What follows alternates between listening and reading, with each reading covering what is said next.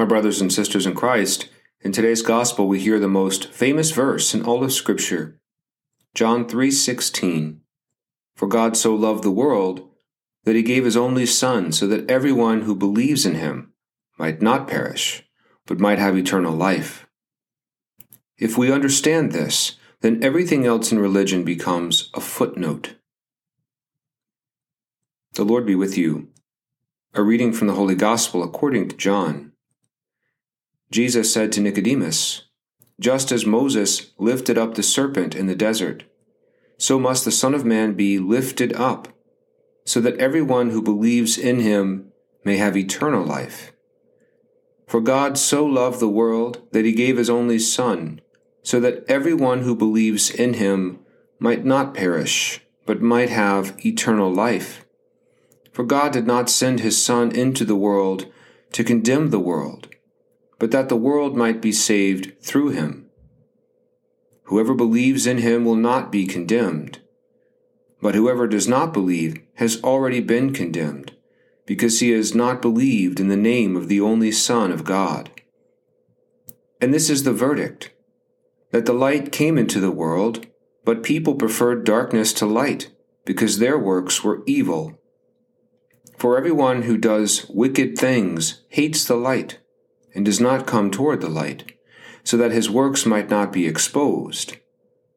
But whoever lives the truth comes to the light, so that his works may be clearly seen as done in God. The Gospel of the Lord. Growing up, I remember hearing a southern tale about a man who operated a bridge in town. His job was to raise that bridge when a boat needed access and to lower it as trains were approaching. One day he brought his boy to work to show him what Daddy did. The boy marveled at the switches, the windows, and the seemingly magical bridge that was raised and lowered by the flick of Daddy's finger. When it came time for the final train of the day to pass through, the father realized his son had wandered off and was playing at the base of the hill, right where the bridge was supposed to drop. Staring at that passenger train speeding towards him, he realized he had to make a choice. He could either lower the bridge or save his son. He lowered the bridge. For God so loved the world that he gave his only Son so that everyone who believes in him might not perish but might have eternal life.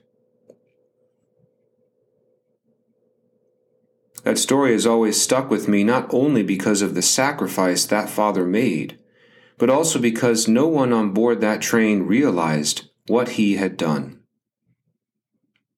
To those passengers, everything seemed normal. The bridge was lowered and the train kept going. But how might those passengers' lives have been changed if they knew what had happened? That someone died in their place. Would their lives have taken on a deeper sense of meaning? Would they have tried to repay that debt, giving back to society out of a sense of gratitude? At the very least, would they have sought the Father out to thank him for what he had done?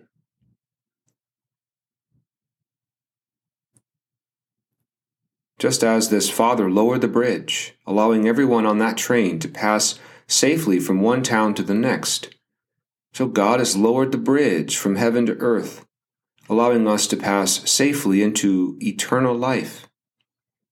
Jesus was the one who offered his life so that we might have ours.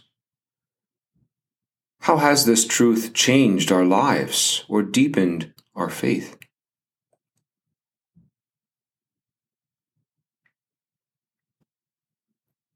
As someone once said, Christians are commanded to live in a way that doesn't make sense unless God exists.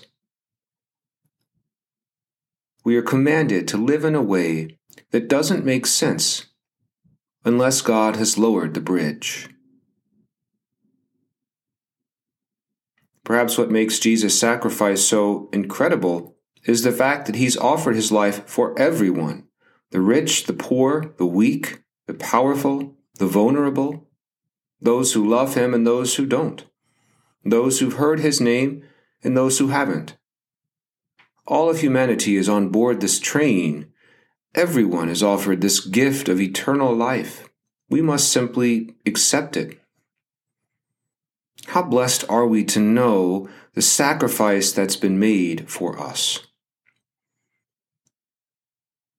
My friends, Lent is a time to pay it forward, to share this good news with others, not only by our words, but also by our actions.